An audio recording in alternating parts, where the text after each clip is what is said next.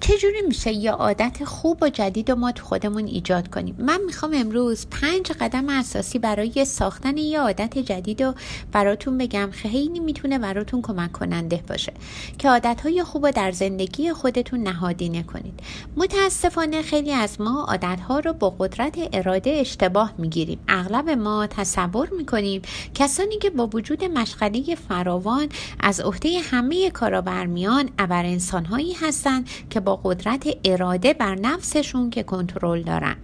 می‌تونن کارا را انجام بدن. اما واقعیت اینه که این افراد عادتهایی رو در خودشون ایجاد کردن که به طور خودکار به صورت بسیار خودکار درشون ایجاد کردن که تونسته رخوت و تنبلی را از معادله شخصیتی خودشون حذف کنه. البته که ایجاد عادتهای جدید خود نیازمند تلاش و انرژیه. قدم اول برای ایجاد عادت خوب یک اینی که ما یه هدف مشخصی رو تعیین کنیم.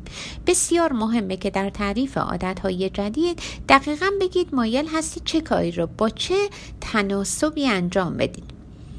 مثلا به جای اون که بگید به طور منظم می‌خوام مراقبه کنم بهتره بگید هر روز می‌خوام 15 دقیقه مراقبه کنم. زیرا اهداف کوچیک و قابل دسترسی شما شما رو در واقع از دلهوره شروع کردن اون کارها رها می‌کنه.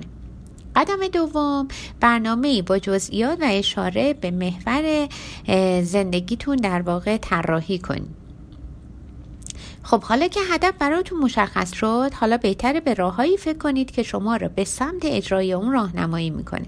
مثلا این هدف که می‌خوام 6 روز در هفته هر بار یه ساعت فرانسه تمرین کنم.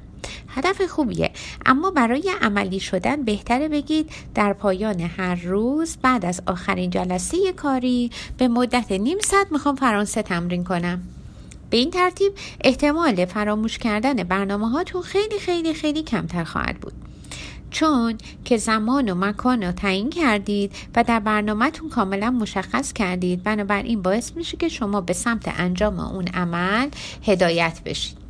سومین قدم تکرار رو لذت بخش کنید.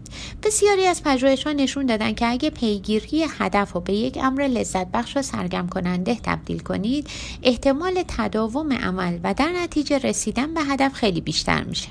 مثلا اگر هدف ورزش هدفتون ورزش کردنه رفتن هدفتون ورزش کردن و رفتن به کلاس های زومبا باشه مثلا با یکی از دوستان می‌تونید این کار رو به یک عمل لذت بخش تبدیل کنید.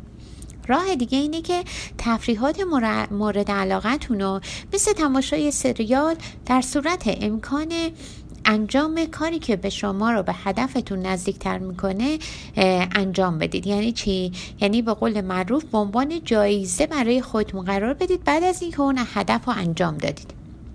بعد از اینکه مثلا بر ساعت ورزشی رو که تعیین کرده بودید اون ورزش رو توی اون روز انجام دادید. بنابراین به عنوان جایزه دیدن اون سریالی که دوست دارید رو به خودتون بدید. قدم چهارم منطف باشید. تکرار یه رفتار شرط لازمش برای ایجاد یک عادته. داشتن یه برنامه اصلی هم مهمه. اما بیش از اون که رفتاری به روال عادی تبدیل بشه لازمه که آگاهانه در انجام اون تنوع ایجاد کنید.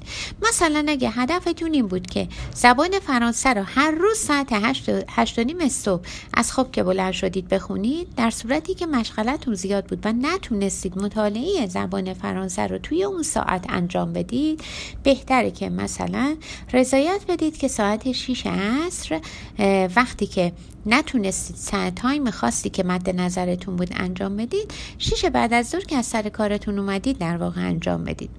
به جای اینکه بخواید خودتون رو سر, سر خورده کنید و مدام بخواید سرزنش کنید. پس توی time تون منعطف باشید.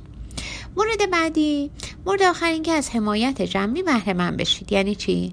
یعنی عادت های خوب مصری سعی کنید از راه معاشرت با کسانی که در مسیر یادگیری در مسیر یادگیری یا عادت از شما جلوترن به خودتون کمک کنید.